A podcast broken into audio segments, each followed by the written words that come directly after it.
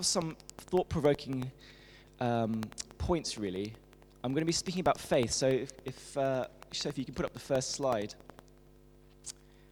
This is something that's been on my mind for the last few weeks. Faith pleases God. Uh, and it's really taken from um, Hebrews 11, verse 6, which I think is next slide again. Uh, it says here, uh, without faith, it is impossible to please God. Without faith, it is impossible to please God.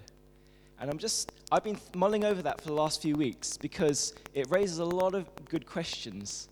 Uh, it raises a lot of good questions for me, um, such as what is faith? What is faith? It's a big word that we use in church a lot. It's something that we um, speak about. You must have faith. You must uh, pray in faith. You must uh, act in faith. But what actually is faith when you come down to the core of it? What does God mean? Because it's quite important. We can't please God without it.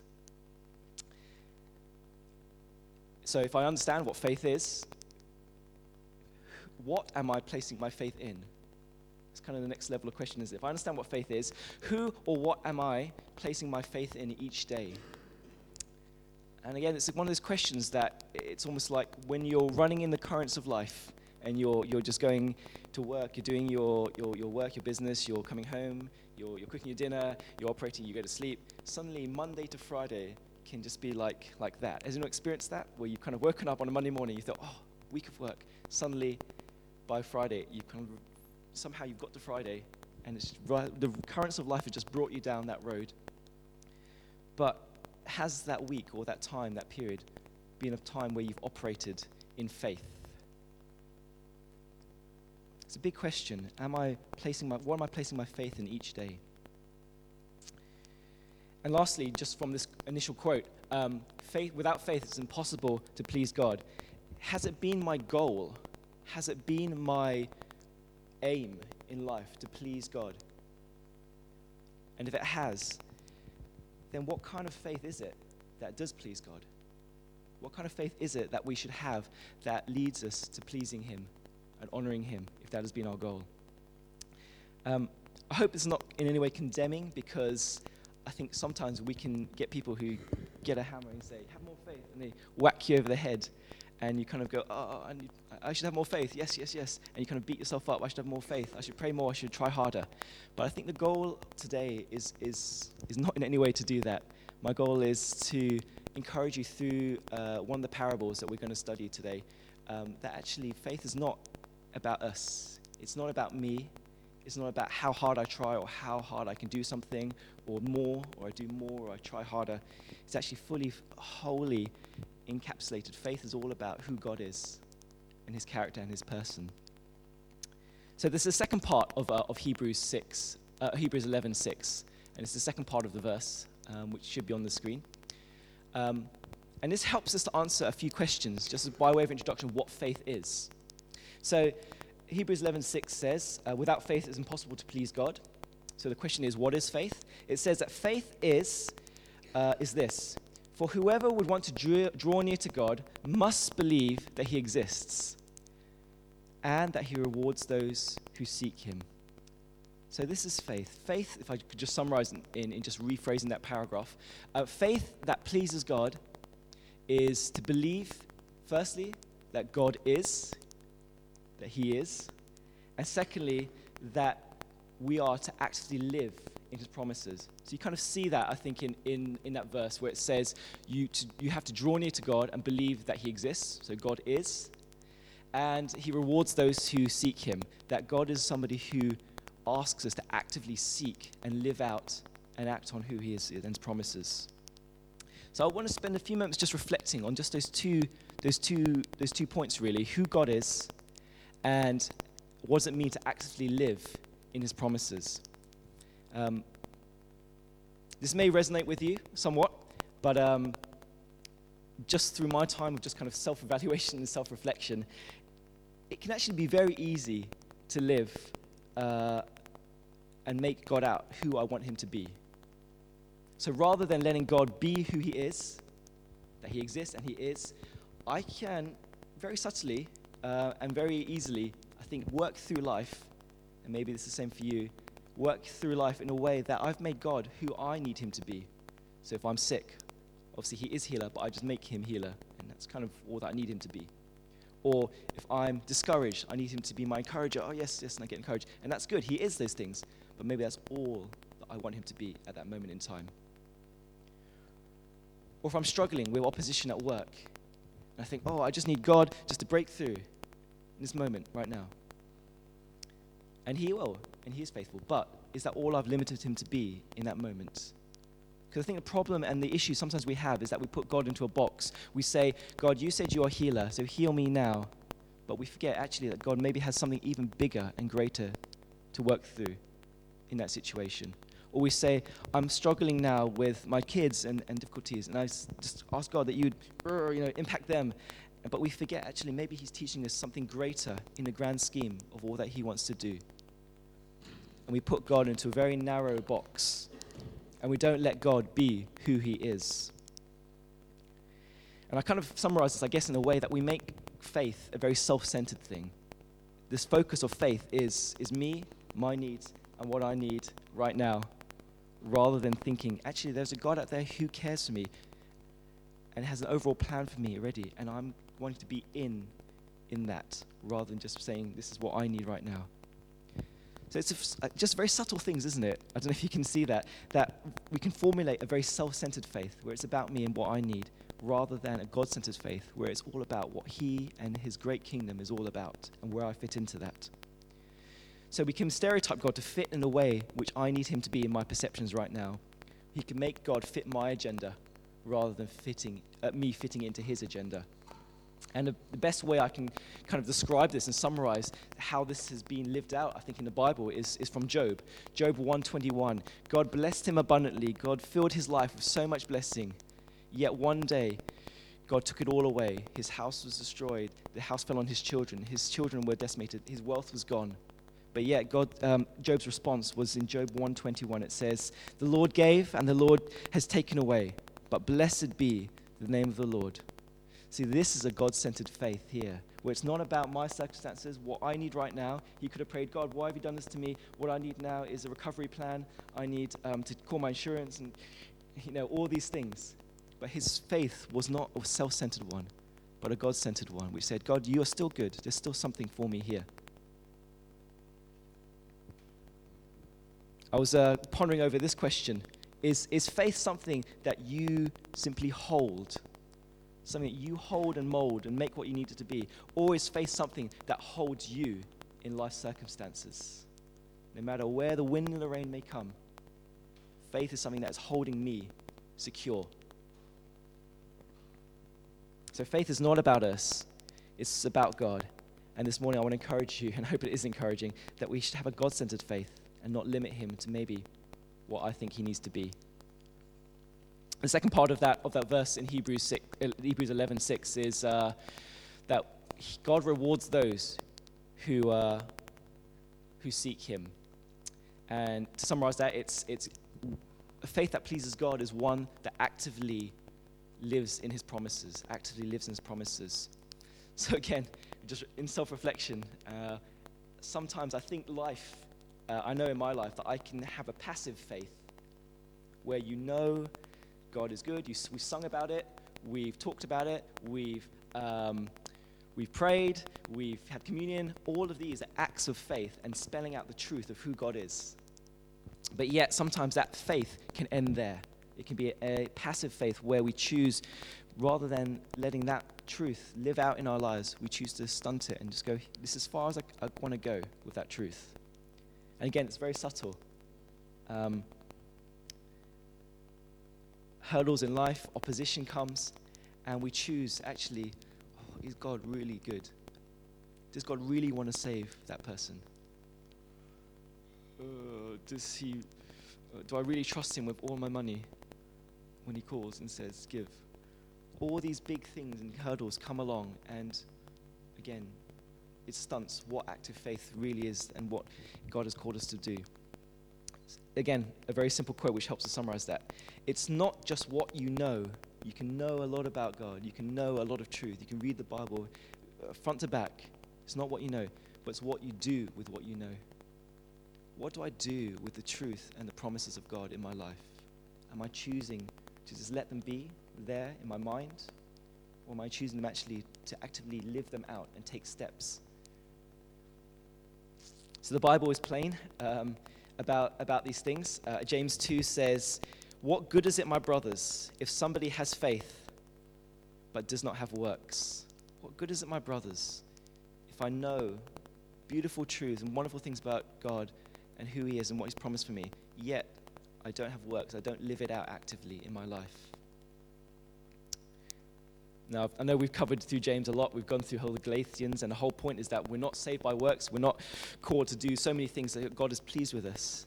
The position we start with is that God smiles at us as his children in Christ.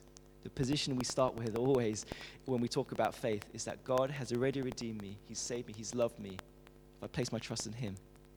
And I start from that point. But what then do I do with that truth of God? Do I live it out actively? Or do I choose to have a passive faith and just leave it here on a Sunday, maybe? Or just leave it here in the morning before I go to work? It's a good question to ask us ourselves.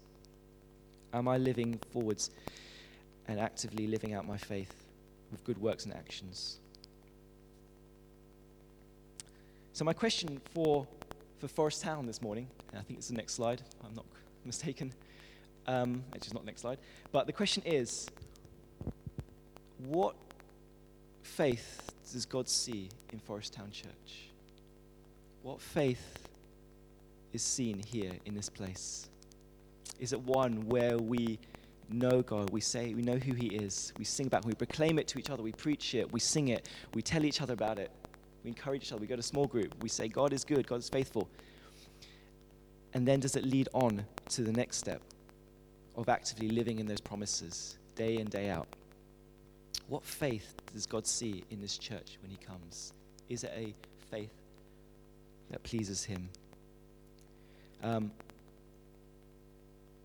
so, with that in mind, I, I want to just spend just a moment praying because uh, hope, I, I want to pray that that has some weight on our lives. And, uh, and it takes time, I think, to reassess our lives and to have a bit of a, a, a check in terms of how have I been living this week? How have I been um, have I been actively thinking and listening and hearing and, and the next step is obeying what God has placed in my heart this week? And I think in my own in my own life, I've had to start with one thing, which is to confess and repent. Firstly, start with I've made God too small. I've made him something that I've made him fit into my mold of my life, and therefore not allowed his fa- the faith to challenge me and move out and do things that he's called me to do. Um, and the, thick, the first thing I think we can do is to confess and repent. Sometimes we made God too small. The second thing we can do is in Luke 17, this is the apostles came to Jesus and said, Increase our faith, Lord. Increase my faith. And that's again something we can do today that we would let God speak, let Jesus speak into our lives, and that we would have the courage and faith to obey. Um,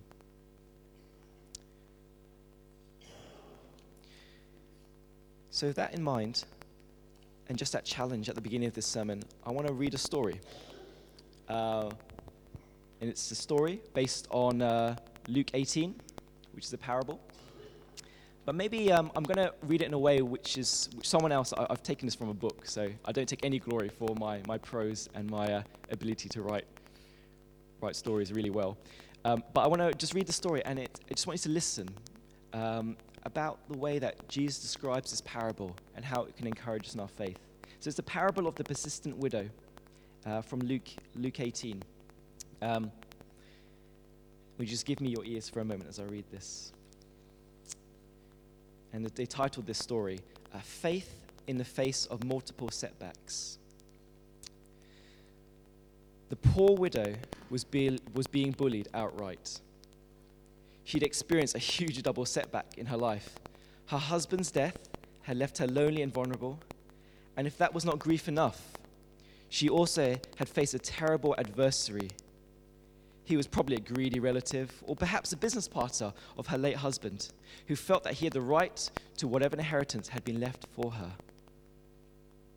In any case, here was an unscrupulous man trying to take advantage of a poor widow's plight.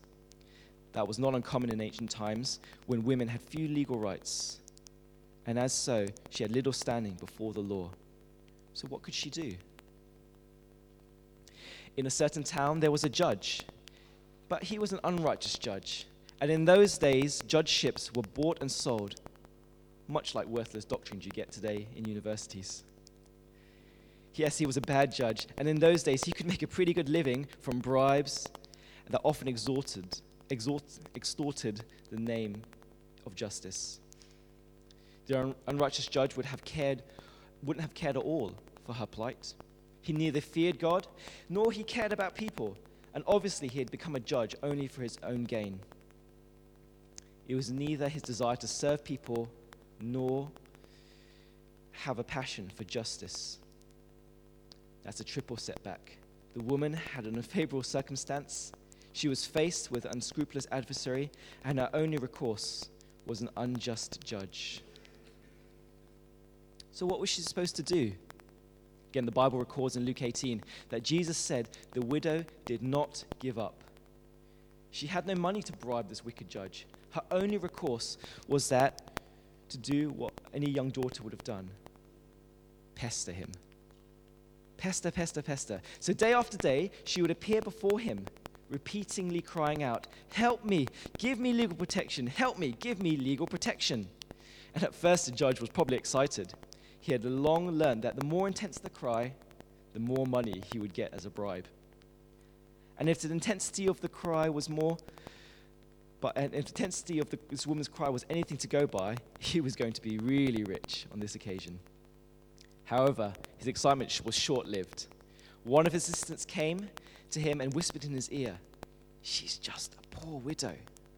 A poor widow? The judge growled. His assistant nodded, embarrassed and afraid. You moron. Why did you send this poor widow in to see me? His assistant was terrified.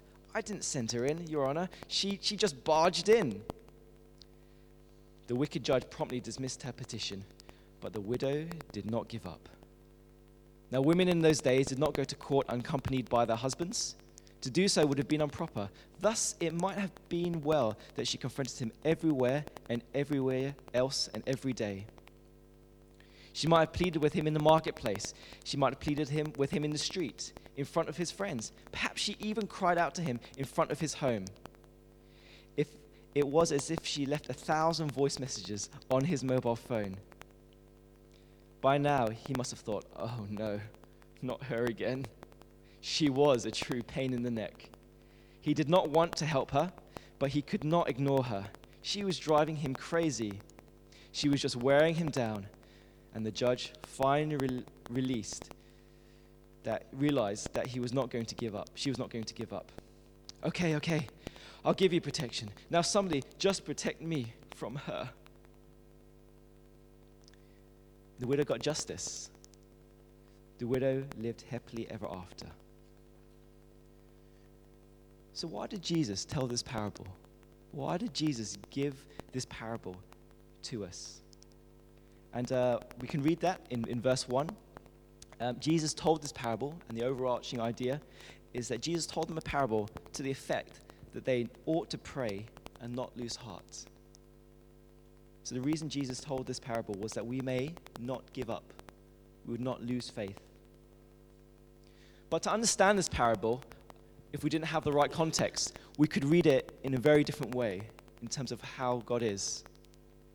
So, firstly, to understand this parable, um, Sophie, you could go to the next slide. It's firstly, it's Luke 18, verse 1 to 8. The parable of the persistent, of the persistent widow is a parable not of comparison, but it's a parable of contrast. I'm going to explain that in a little bit. And the second thing is that the parable is not one of how we should persist and how we should pray, but it's a question of why we should persist. So let's take the first one a parable of comparison, not of comparison, but of contrast. So, again, Sophie, you can go to the next slide. Um, I don't know if you can read that, but um, we can just list down what the judge and the widows is like, that, that kind of interaction. But on the other hand, we can list down also what Jesus is trying to say that God is not like this crooked judge at all. He is in no way the God who is unjust and un, un, unkind and uncaring.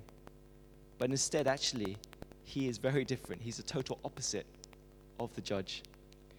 And the fact is that we don't have to pester God. We are not like the widow, having to um, get in God's face all the time. But that God's character is very, very different. We just take these one by one. The widow and the judge. Uh, the widow had to appeal to a stranger, but yet we, as God's children, as his elect, approach him, and we are beloved. The widow appeared, uh, had to appeal from a distance, far away from the judge, but we come boldly before our Father. The widow uh, met with an unjust judge, but we instead have a righteous Father whom which we can rely and go to. The widow had to plead her own case, but in our case, we have an advocate with the Father, and his name is Jesus Christ, who prays on our behalf. The widow had no promise of an answer, but we instead have a promise, abundant promises on which we can hold onto and cling to. The widow had limited access, but we, as God's children, can come to his throne room anytime, any place, under any circumstance. The widow had to provoke the judge to action, but our asking is delight to our Father. Isn't that wonderful that Jesus here is painting a picture not of God is like this judge, but God is in no way like this judge? How much more should we approach him? How much more can we have confidence in coming into his presence? So, the second part of, of this parable, to understand this parable, is a parable of how and what, and not, is not of how. A parable not of how, but why. Why did I phrase it that way? so, this parable teaches us not how do we pray. The word pestering or bothering in, in this parable actually means to poke someone in the eye, literally. So, if I was to go to Sandra, she's wearing glasses, which is a good thing, but I was to poke in her eye, is that the way we're supposed to be approaching God? Getting in her face, day and night, pulling on her clothes, yanking on her, everything in my power to get in her face till she gives up. Is that what the parable is teaching us? I would say it's not. The parable here is the, the, the situation in the parable was that the, the widow persisted so hard and so was so in her face and so out of sorts that the judge just had to give up. It was his only way to get rid of her. Judge got so upset and relented because of her nagging. But this is not how we are called to come before our God. The parable is not one of how, but it's a parable of why. Why should we keep praying? Why should we keep persisting? Why should we not give up in our faith? It's not because of us, remember? It's not because of what we do and what we can do. It's not about our methods, but it's about our theology, about who God is. If God is this kind, loving, approachable, delighting in our asking, then surely that gives us the greatest reasons for us to pray and keep going and coming to his presence, to keep pursuing him because of his nature. Again, it's not about me. It's not about what I can do or how strong I can pray or how great I've done. It's about God's faithfulness this parable is all about whose God's character is his faithfulness and kindness. God is in no way like the judge, but God is faithful. And unlike the judge, he cares for you and I and for this church. And he cares for St. Albans. And he cares for the people in your workplaces. And he cares for your kids. And he cares for your friends and your family. That is the God whom we serve, not an unrighteous judge, who has to have his ear twisted, but a God who's willing and able and open to us. So, in summary, Jesus is basically saying this Listen to what the unjust judge says. He will give the poor widow what she needs. Now, what about God? If an unjust judge would listen to the widow's case, don't you think that God will hear yours also? Don't you think that He will bring about justice for those He has chosen, who cry out to Him day and night? Is God just dragging things out so that he will give up? I tell you that God will bring about justice speedily. So, is that the kind of faith we have? We place our faith in everything that God says He is. We place our faith in everything that His character is being revealed to us. We don't box Him in, but we allow Him to be God.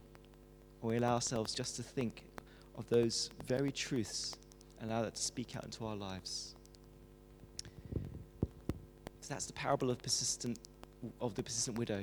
We approach God because of his kindness, because of who he is and his character. But there's one last challenge that Jesus leaves for us at the very, very end.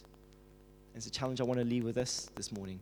We can hear these things, we can sing these songs, but the question is in Luke 18, verse 8 when the Son of Man comes, will he find faith on earth? When Jesus comes, and maybe just rephrase it a little bit just to suit our context. When Jesus comes, will he find faith in Forest Town Church? Will he find a people who are willing to take God at his word, willing to believe that he is all that he says he is? And not just know it and believe it, but to live it out. God, if you are for the lost, if you are for the poor, surely you want me to be for the lost and the poor. Lord, if you are to be worshipped, then surely all creation, including those who don't know you, must also come and worship. If you are the God who heals mentally, physically, emotionally, surely you want me to be part of that in some way. What are you calling me to, God, in my workplace? Am I just going Monday to Friday, living for the next week, finding myself going down the road, meandering through life? Or am I firmly set on all that God has called me to be and do? If God is like this, if God is like this kind and gracious Father, then what is our faith response? Will we be a people who trust God and don't give up? Will we be a people who trust God for his, for his purposes to be worked out in our lives? Will we give up asking? Will we give up seeking? Will we keep, give up our expectations of what God would want to do through us and in us as a people? So I want to encourage you this morning place your faith not in yourself, place your faith in all that God is. I had this illustration, and hopefully it's helpful for you. It's very helpful for me. When we live by faith, it's not living in faith for faith's sake. If you if you go to a, a frozen lake um, and you want to and, and you want to and it's frozen over and you want to stand on it, it's not your faith that will keep you uh, falling through the ice. You can easily have faith to go and stand on it, but it's the thickness of the ice that matters. Do you kind of get that? It's the thickness of the ice that we put our faith in. It's not in our ability and our strength and our perseverance. It's about the thickness and strength of our God on whom we stand. That's where faith's power comes from. Standing on all that God says He is and persisting and persevering in that truth, in that knowledge that He is good, He is God.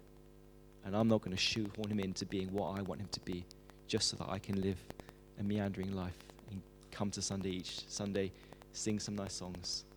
God has something for us, Forest Town, and that comes through every one of us living out a faith life that pleases Him.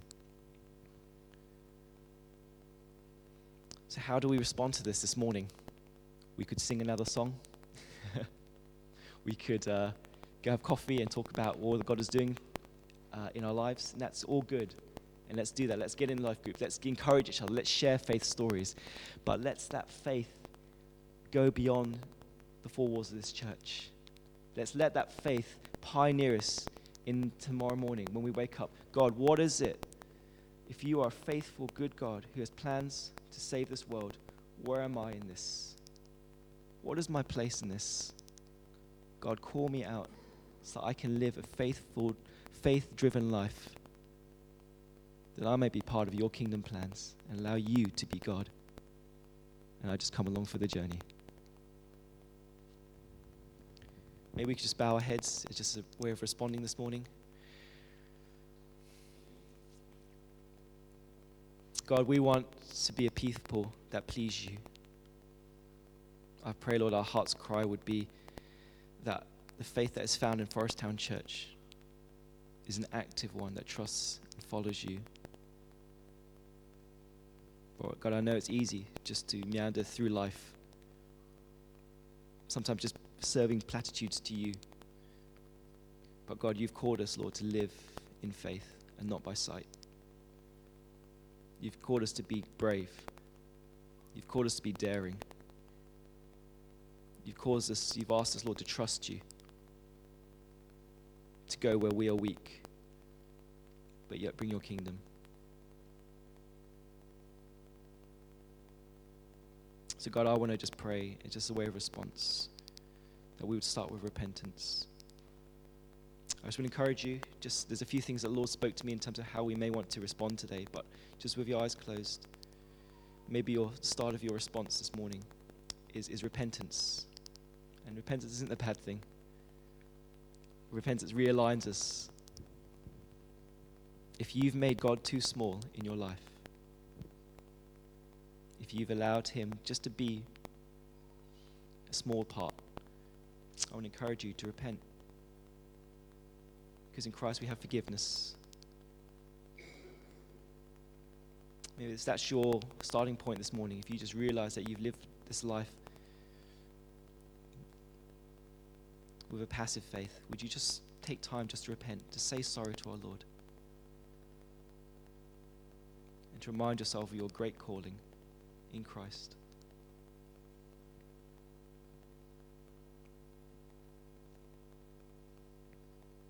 Father, thank you that as we repent, that you are a gracious God who doesn't condemn us, but you receive us.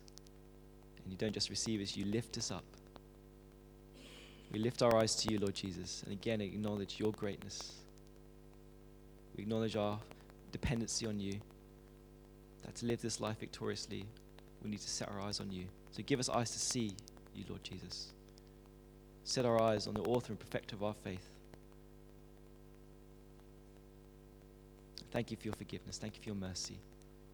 That you receive us again as sons and daughters and set us on a path, a trajectory this week.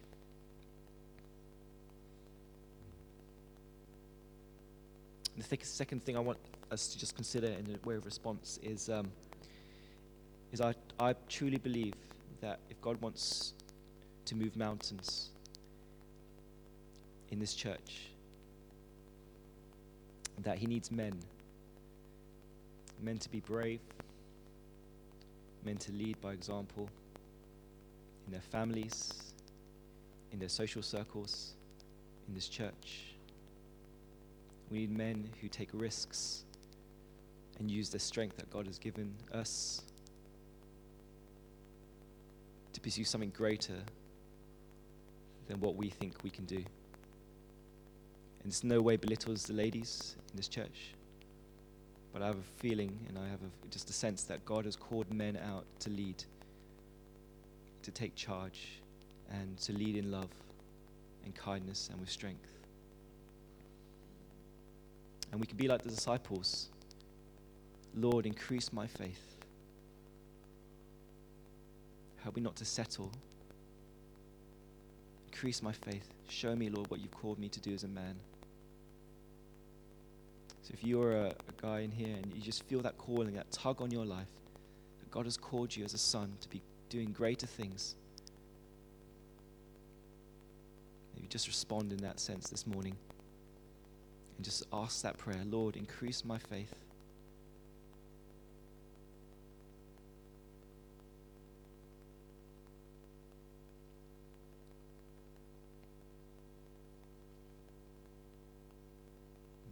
Mm.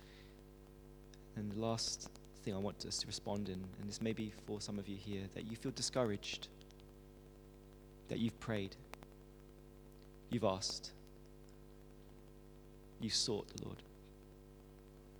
Yet, for whatever reason, tiredness, grief, disappointment, that you just are discouraged this morning.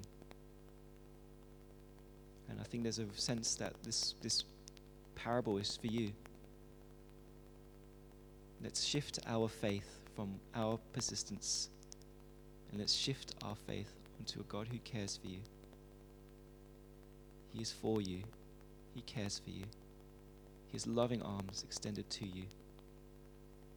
God is in no way like this unjust judge. He is a faithful God. Father, I pray that will be received this morning. Holy Spirit, I ask that you would bring about encouragement this morning where we are lacking. I pray, Father, for faith to rise, the courage to trust you again where there's been disappointment, assurance to know despite of not seeing breakthrough.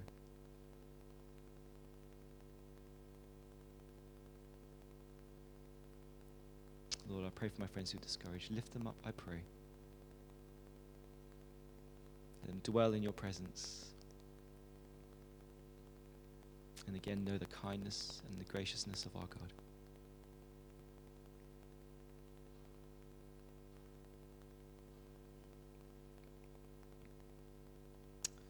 So, as we close, Lord Jesus, I pray for us as people.